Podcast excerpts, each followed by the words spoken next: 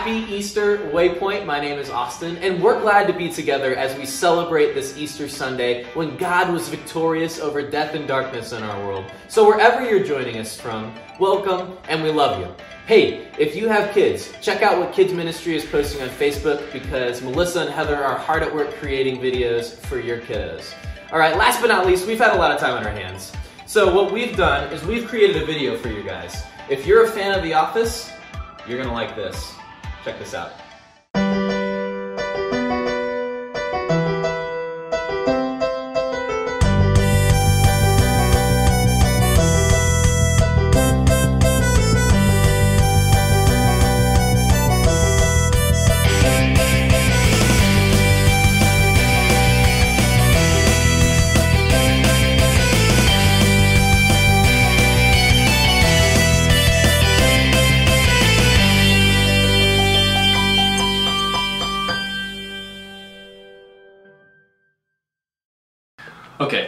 So lately I've been getting a lot of people tell me I resemble this guy. But with Easter approaching, things around the office have been getting, well, a little weird.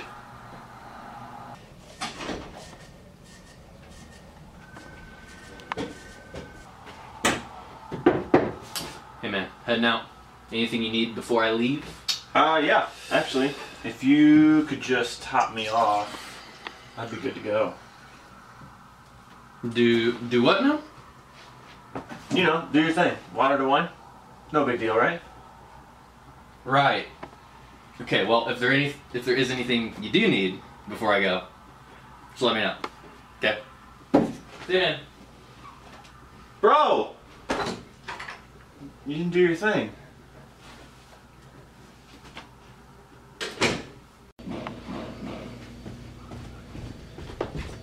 Weird, man. Hey guys, do you need anything before I head out? Hey, speaking of, due to this whole quarantine, COVID stuff, we haven't been able to get out to the store and get all of our food supplies for snacks here and wondered if you could help us out with our food storage. But we thought you could take this filet of fish sandwich and do what you do to feed everybody. What is it exactly that you want me to do again? Oh, come on, it's not 5,000, but we could use like 50 to 60 servings.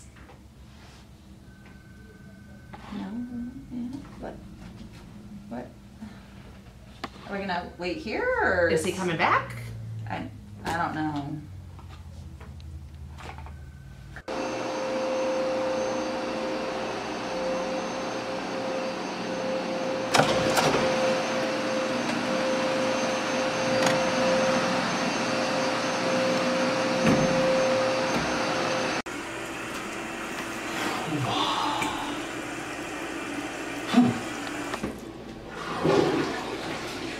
Oh man, my stomach's not doing well. Can you uh, do something about it? It must have been something I ate.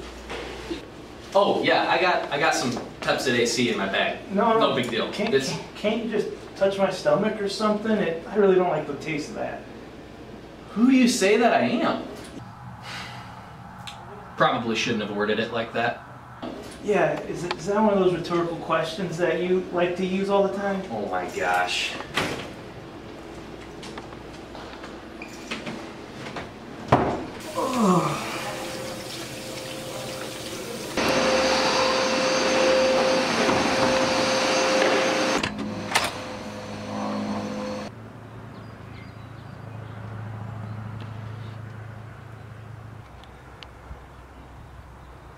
Hey, you're always there when I need you.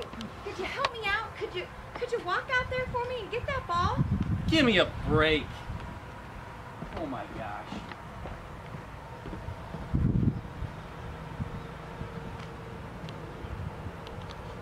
Austin looks like Jesus? Huh. I just didn't want to get wet.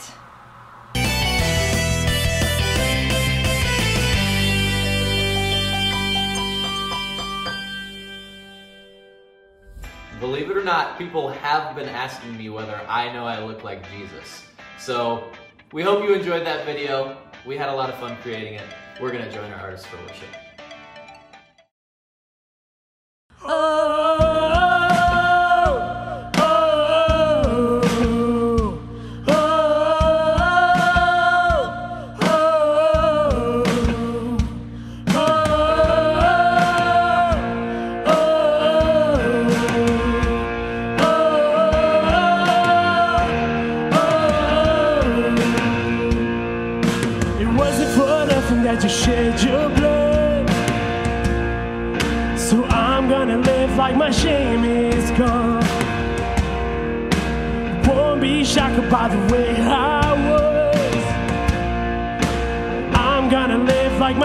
My chains are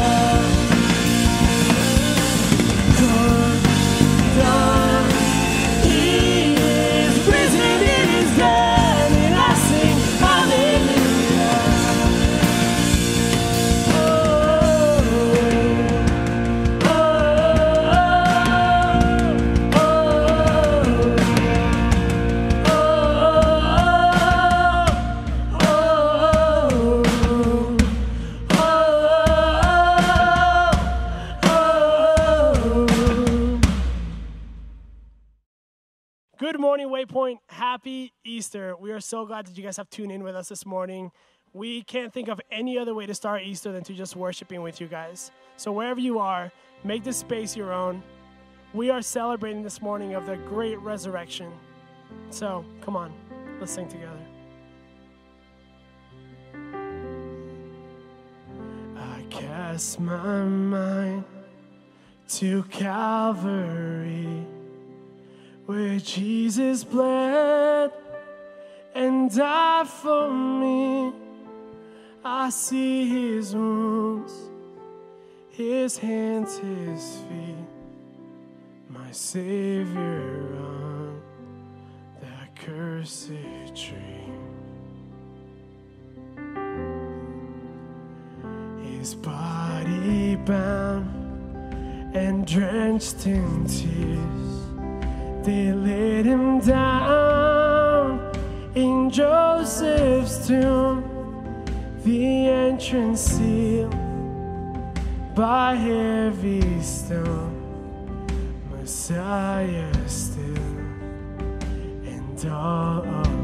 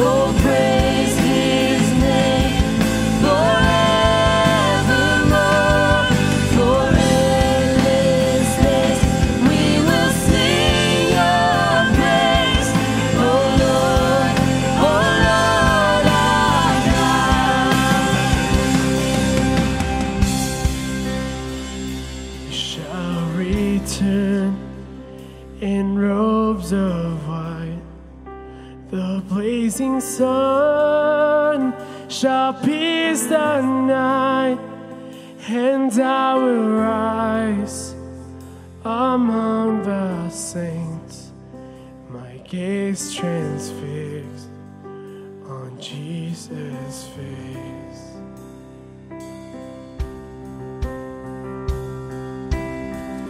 So, about 2,000 years ago, one man walked into a village, and everybody thought he was crazy. Some people still do. And the world wasn't ready for him. And some did follow, but a lot doubted.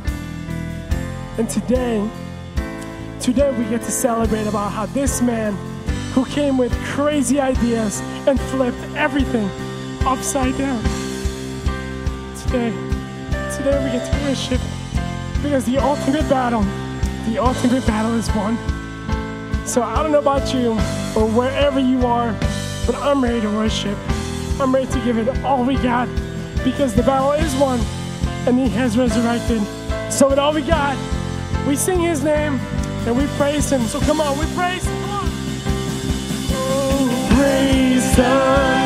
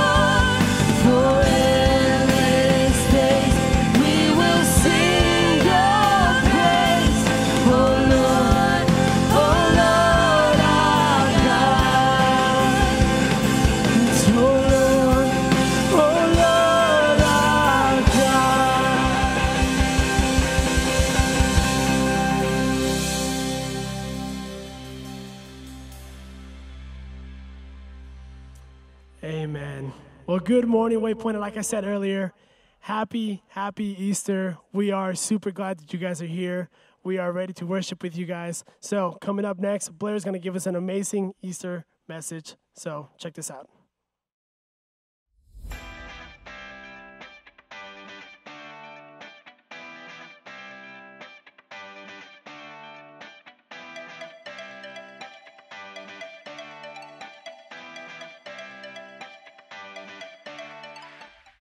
Well, I'm so glad to be with you today. Uh, as if things could not get more awkward. It's already been a little weird to talk to a camera to or an empty room, that sort of thing. And then um, something happened to me that made it more awkward for me this week. I think I'll just I'll just show you. Okay. I don't know. Can you see it? Yeah. I'll give you two choices here. One, don't mess with my wife during quarantine, or two don't mess with your brother when you're five years old so that he has to defend himself, knee you in the face, kill your tooth, eventually have it extracted 47 years later where they have to pack bone in the place where it can regrow bone. I don't know if that's super specific or not, but um, it was so bad that when they took it out, they actually had to do a bone graft. I'd never even heard of such a thing. And so now I'm waiting for a little while for them to put in something temporary.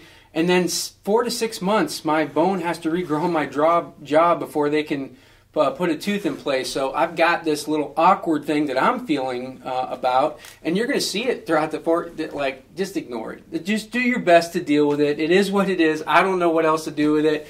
Um, I'm glad you're here. It's Easter. We get to be together, and there's a lot to celebrate. Now, you may hear that and wonder, man, is this the time to celebrate? There have been there have been families at Waypoint that have lost loved ones to COVID. There are some who are still um, recovering from it right now. There's a lot of you who are staying at home, getting stir crazy, not really sure what you're going to do. Some of you don't have jobs anymore. Some of you are wondering about your businesses, wondering about coming out on the other side of this and being okay. And so uh, maybe it would make sense if we pushed off celebrating for a little bit. Now, what I'm not suggesting is that we get together and um, violate all the social distancing uh, instructions that we've been getting, but I think celebration has added the core to it is this um, message of hope.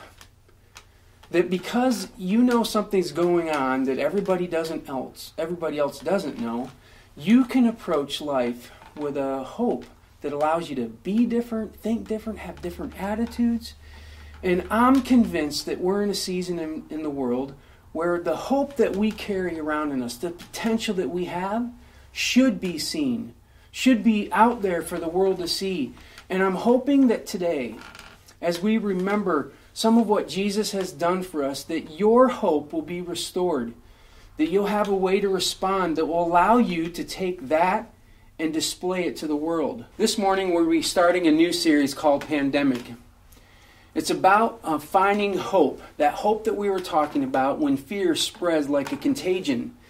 And uh, I think maybe some of the motivation that started in the back of my mind for this series was I heard a lot of Christians talking about not having any fear, as if it was a badge of honor if there would be no fear in your life at all, which didn't quite make sense to me because there is a place for healthy fear in your life.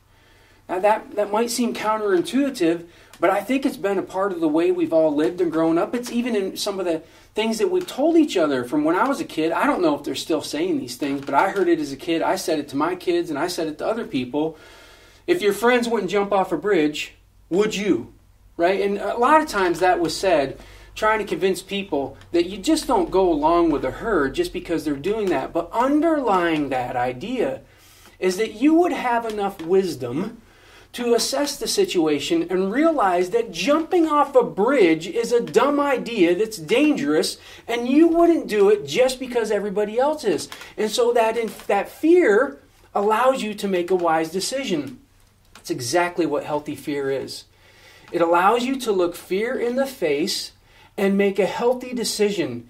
It doesn't mean that you don't have any fear, and I think sometimes the way we've talked about this is almost like this blanket statement that you shouldn't experience fear in your life. And I have news for you you're going to. You're going to experience fear, and the question is is there a way for us to respond to it in a healthy way? Because the problem with fear is that it has this way of making you think you're making a healthy decision. It seems healthy, it seems right, it seems wise, but it's not. And instead, it sits in your life, it can soak with you, and when it sits there, it actually becomes debilitating. It starts to um, cause depression. It can be really harmful to your soul. And this is why I think God is concerned about it. Because if it, if it affects and changes who you were meant to be, then fear is a debilitating thing that he doesn't want to have anything to do with. But if you could face it and be wise, that would be great. Now, just in case you're wondering, Blair, are, have you lost your rocker? I just don't think there should be fear at all. I, I, want, I want to just walk through this real quick and then we'll get into the topic. You're probably thinking about the verses that you're hearing a lot of people share right now. This is um, in 2 Timothy 1 7. It says this For the Spirit of God does not make us timid, but gives us power, love, and self discipline. That's, that's talking about the spirit that you were meant to live with. You're meant to live a certain way. And when fear changes that, when fear causes you to be a timid person, it becomes a real problem. But it doesn't suggest for one second that you won't face fear. In fact, I want to take you to something that Jesus said to his own disciples. This is in Matthew chapter 10, verse 28. He said, Do not be afraid of those who kill the body, but cannot kill the soul. Rather, be afraid of the one who can destroy both soul and body in hell. He tells us to be afraid. Which is it? Be afraid or not be afraid? And you would be quick to say, wait, wait, wait, it's different. Exactly, which is my point. Fear is different, it's complex. And when we talk about it in one lump bag, we often end up with a wrong idea about it. Uh, my hope this morning is that we can find a way to look at fear that comes into your life in a way that you can respond healthy and, and show hope to the world because it will come. It's coming your way. In fact, as I started looking at this series, what I found in the, in the scriptures was that often some of the same ways that fear makes its way into our lives right now was doing the same thing in the scriptures back then. This has been around for a long time. And so I want to take you and I want to look at some of the forms that fear takes as it comes into your life and, and maybe help us figure out if we could figure out a way to respond to that form of fear better than what we're currently doing. Maybe we could make some wise choices. Maybe we could make some wise decisions. So that's what I'm hoping to do. And we're going to do that by going to a text that's in um, the Easter text, which makes a lot of sense for this morning. And so I want to take you to a place where, um, as this form of fear enters the story, it does a lot of destruction in under 24 hours. And it does it in a lot of different ways. It touches the story in a lot of different ways.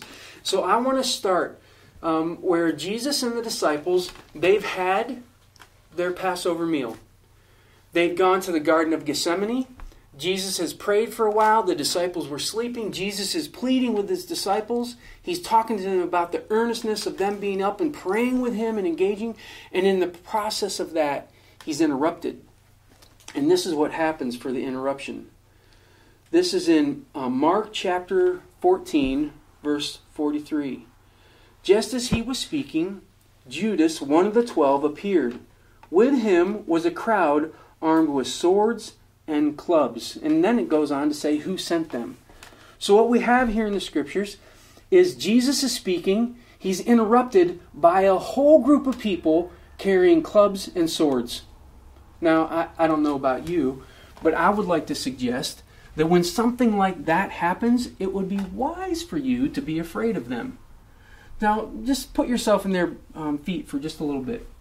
You're walking down whatever town, little town you live in, and you're in the main street. And you notice ahead that there's a group of people, and they're carrying with them clubs or bats. They've got swords and knives and all kinds of stuff hanging out. What do you do? Do you look at your friends and say, This is no big deal. Let's just hang out here. We'll go down and talk to these people, see what's going on? Do you look at your family and say, Ah, let's just keep window shopping? Who cares?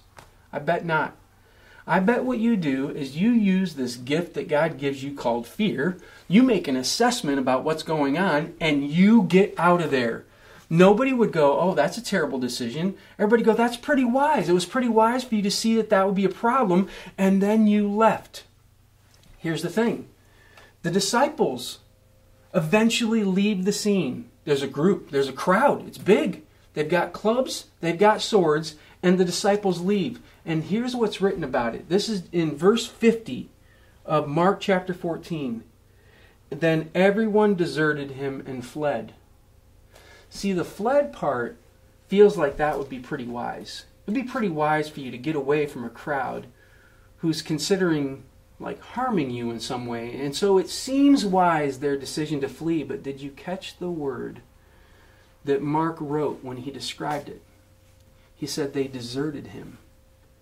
That is a pretty negative word.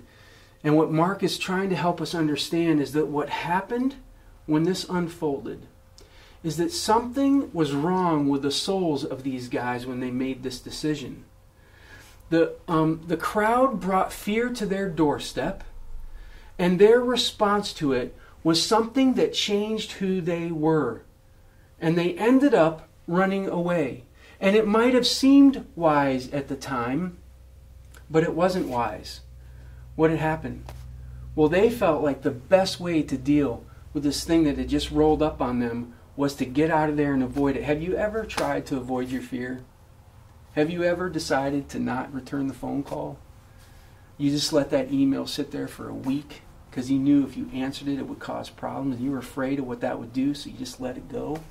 Or you avoided that conversation. You were around each other, but you were just quiet because you knew if you brought that up, it was going to be fireworks. And so, out of fear, you avoided it. Does it ever make it better? Has it ever made it better?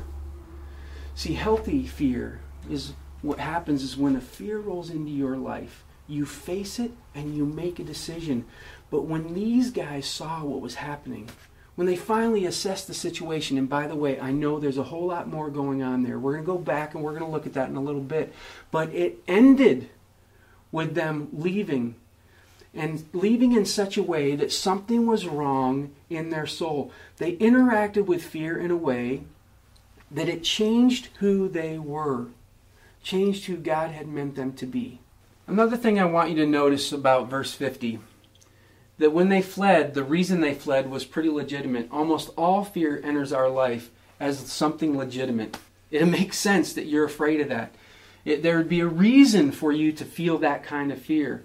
Then the question is do you approach it with wisdom or do you do what the disciples did? You seem to do what's right, you seem to do what's wise, but in the end, it was ident- identified as deserting. It wasn't wise after all. Now, I don't know if you picked up on this or not, but I'm convinced that one of the ways fear comes to your life, fear comes to my life, is through crowds and groups of people. They show up and they have the ability to impact us, and sometimes what that does is it causes us to react in fear. We withdraw, thinking if we avoid, if we stay away from it, it'll go away, but all that does is it just sits in our hearts, and when fear is left unchecked, when you don't face it and make a decision about it, it can erode you. It can become debilitating. It can turn to depression. It can turn to all sorts of things. And so the disciples in this choice to run away have now introduced fear into their lives in a significant way, and we do the same thing. And it started with a crowd. As they take Jesus away, they take him to this, the courtyard of Caiaphas. He'll later spend the evening in Caiaphas's house. I've been there, it's eerie. But this whole scene takes place out in Caiaphas' courtyard where they're accusing him of all kinds of things. They bring false accusers to Jesus. They have all kinds of things to say. And then Jesus makes a statement. And when he makes a statement, the place explodes. And I want you to see, because Peter's in the courtyard, he's watching this unfold. And I want you to see what he saw right before he betrays Jesus for the third time. This is verse 65. It says, Then some began to spit at him they blindfolded him, struck him with their fists, and said, Prophesy, guess who just hit you? And then guards took him and beat him. What Peter just witnessed before he went and betrayed Jesus was a group of people beating up and abusing another person. And most of us would look at that situation and say, that's a legitimate fear. That's something that you should be afraid of happening to you. And so Peter, when he sees this, thinks, it would be wise for me not to go down this path. It'd be wise for me not to make this choice and this decision. And so he says, I'm not with him. But the scriptures record him weeping. Why is he weeping if it was a wise decision? Because Peter knew something had changed in his soul. Fear had come into his life because not even 12 hours earlier he had stood by Jesus and said, I will go down with you even to the death. And when the moment came and he faced that opportunity, he shrunk back in fear. And he knew that his soul had been compromised. What did it for him? Well, in this case, the crowd intimidated him. He was afraid of what he saw. And crowds intimidate us too. We don't want to feel like the outsider. We want to, we want to be accepted. And so we do stuff that allows us to respond to a crowd so that they'll leave us alone, so that they'll be okay with our choices. We get afraid and we go along with them. And the fear that they have carries to us just because we're intimidated. The crowd's not done. Uh, in the morning, they take Pilate, they take Jesus to Pilate. And uh, Pilate knows this is all political. He knows the whole thing is just bogus. In fact, Matthew records Pilate's wife coming to him and saying, Do not have anything to do with this innocent man. And Pilate himself actually has insight into the motives of the chief priest who brought Jesus. Listen, it's recorded. This is in Mark 15:10. He said, knowing it was out of self-interest that the chief priest had handed over Jesus to him. He knew he had bad motives. But that's okay because he's in a place where he's going to actually get to hand out justice. And this guy is not intimidated. This, this guy is a government official. And so when the crowd starts chanting, Crucify him, crucify him, crucify him, if you think he's going to run away from this, you're crazy. He's, he doesn't have to run away. He's got all kinds of guards there with him. He's going to make a decision. If you think he's intimidated, during the Passover, Rome actually brought more troops into Jerusalem at that time so that if anything happened, they could put down an uprising immediately. Everybody knew it. This was not the time for something like that. And so he's not scared of them, he's not intimidated by them, but he does have a different motive, and the scriptures record it. This is in Mark chapter 15, verse 15. It says this about his motives wanting to satisfy the crowd. He just wanted to make them happy. He's not scared of these people. He could put down an insurrection instantly. But what he wanted was to be seen as a good guy. He wanted to be seen as on their side. In fact, he was complaining about their politics, but he played politics back. And I bet you if you went and you asked Pilate, was this a wise decision? He would have said, this was a very wise decision. I garnered all kinds of political favor for this move. So it seemed wise. But what happened is fear rolled up to Pilate's life. And he made a decision based on wanting to satisfy the crowd. Can I just tell you, at least from my experience growing up, I've had every one of those things happen to me. I've had every kind of situation where I, I thought if I just ran from the fear, maybe it would go away. I've been intimidated by different situations. I've been influenced to want to make sure that I satisfy a group of people that I shouldn't have cared deeply about, but I did.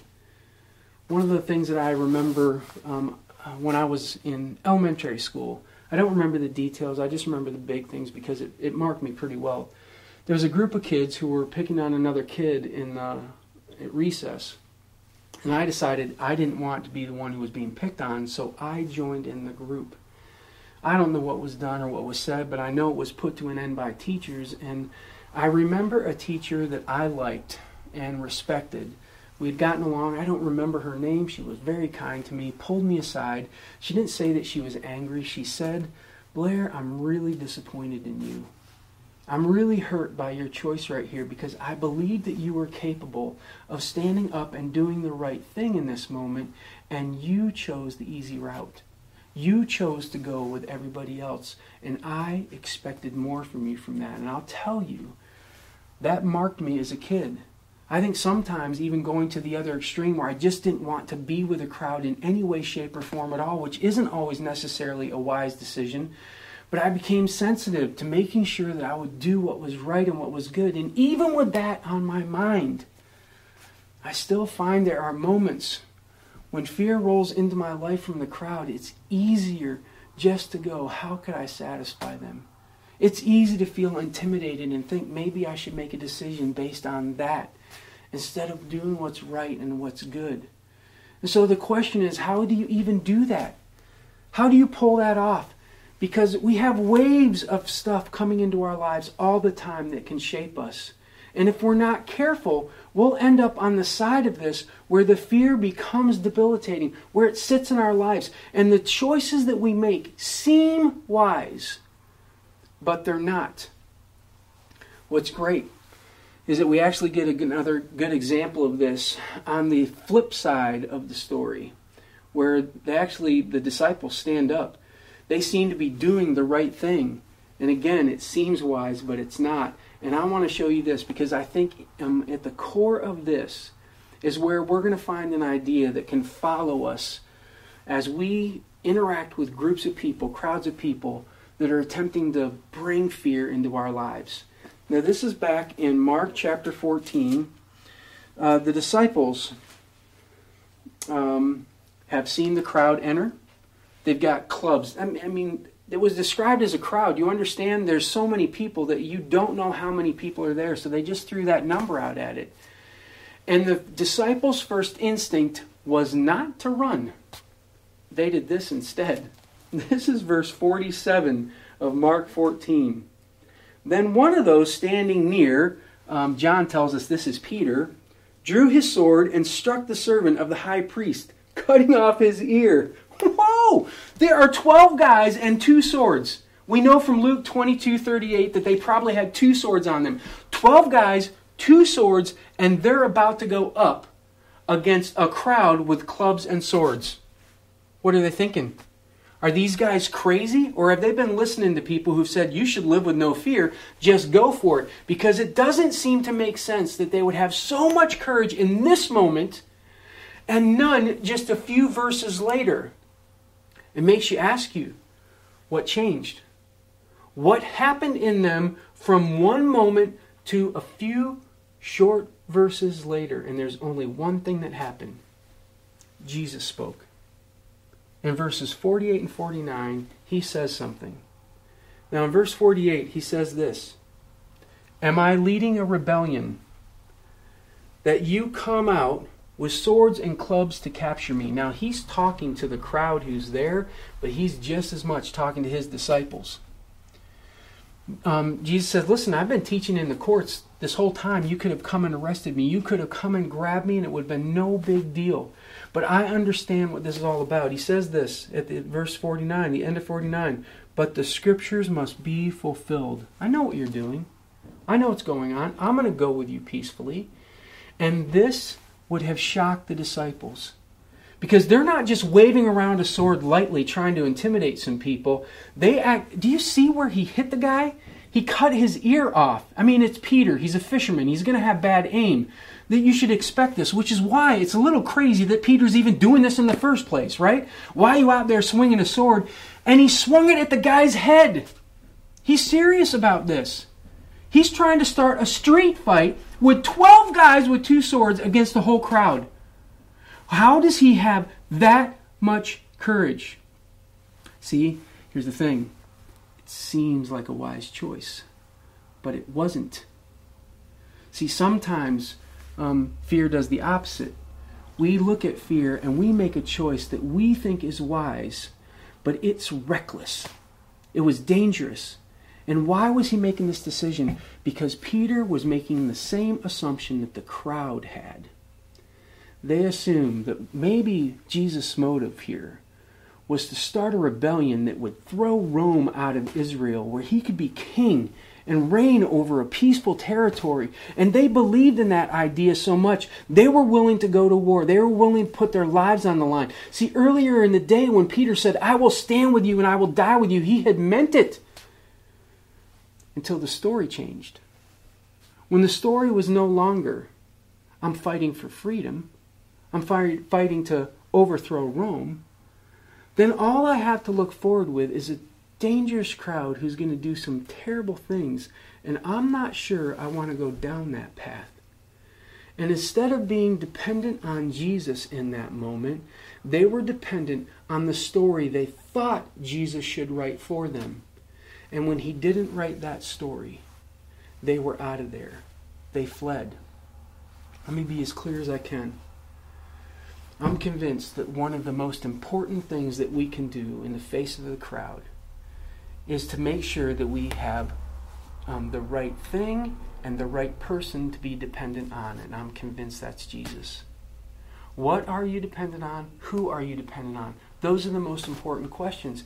Because in every one of those other scenarios that we looked at, they were putting their dependence on something else. They were putting their dependence on Jesus coming through and supporting them. I'll rely on you, Jesus, because I know you're going to do what I want you to do. And when you didn't, I fled. I'm going to rely on you, Jesus, until I see somebody beating you. And then I'm going to make my own assessment about what's safe and what's right and what's good. And I'm going to say no to that. And he became his own arbiter of what was right and what was good. And he didn't have his dependence on Jesus anymore. Pilate had been put in his place of authority by God to stand up for justice. But he played politics instead, believing that he was making a wise choice because he wasn't dependent upon God at all. He had decided to make these things that would be best serving him. And instead, if they would have stepped into this arena and had somebody that they could have depended on, would have depended on, would have remembered the very ideas that Jesus said, look, it's better. It's better if you're afraid of the one who can harm your soul than of somebody who can harm your body. If you would just have been dependent on me, your life could become what you were always meant to be. You wouldn't live in that timid sort of way that Paul wrote about to Timothy. But instead, fear rolls into their life in a crowd. They have a bad response. And they ended up seeing their souls changed at the core of who they were. And the only thing that would have made a difference is if they would have remained dependent upon Jesus. If they would have said, Listen, I know what your values are, I know what you expect of me. I'm going to stand up for those no matter what. I know where I can find truth, and I see what's written here, and so I'm going to adhere to this. I'm going to follow what you had to say. I know when the voice of the Holy Spirit talks to me and guides me and says, "Hey, that's a that's a wrong choice. That's not good. That's not helpful." And you listen for that. When when you become a follower of Jesus, you do it because your dependence on him allows you to live in a life that's bold, it's meant to be the way you were supposed to live. You could love the way you're supposed to love. You could display hope the way you're supposed to live. Because fear isn't defined by all those things that you see. Your choice becomes wise because of who you lean into. Honestly, we're talking at Easter time. And I just wonder does Jesus have to do anything more to prove that he's worthy of your dependence? I mean, Almighty Creator of the universe would seem to be enough. But he went further than that. He came.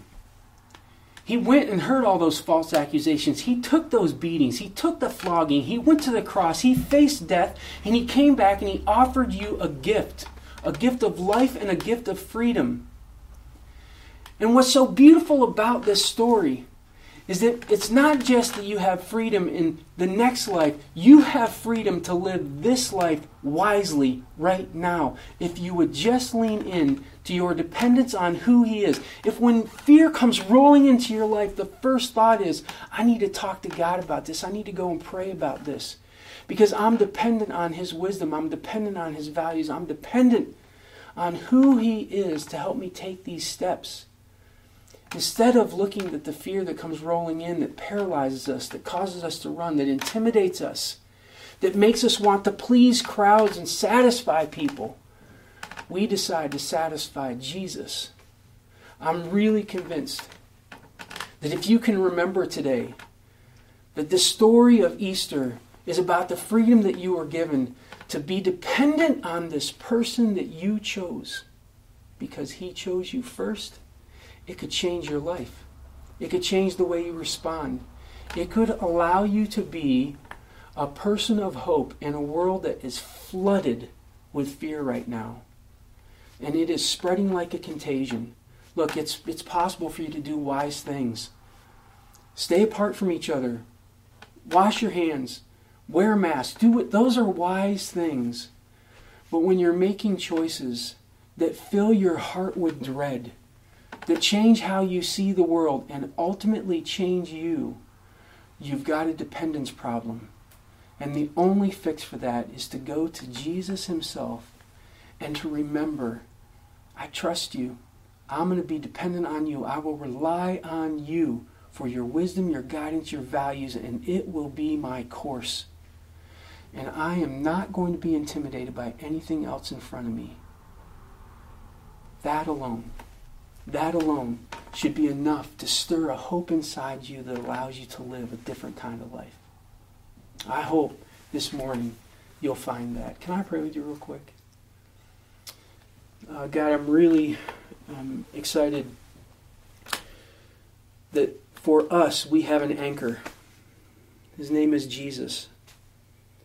And he, he paid the price to stand uh, before us and say, You should be dependent on me. I'm reliable. God, I think sometimes it's hard because we want our story to be told. We want, we want the direction to go the way we thought it should go.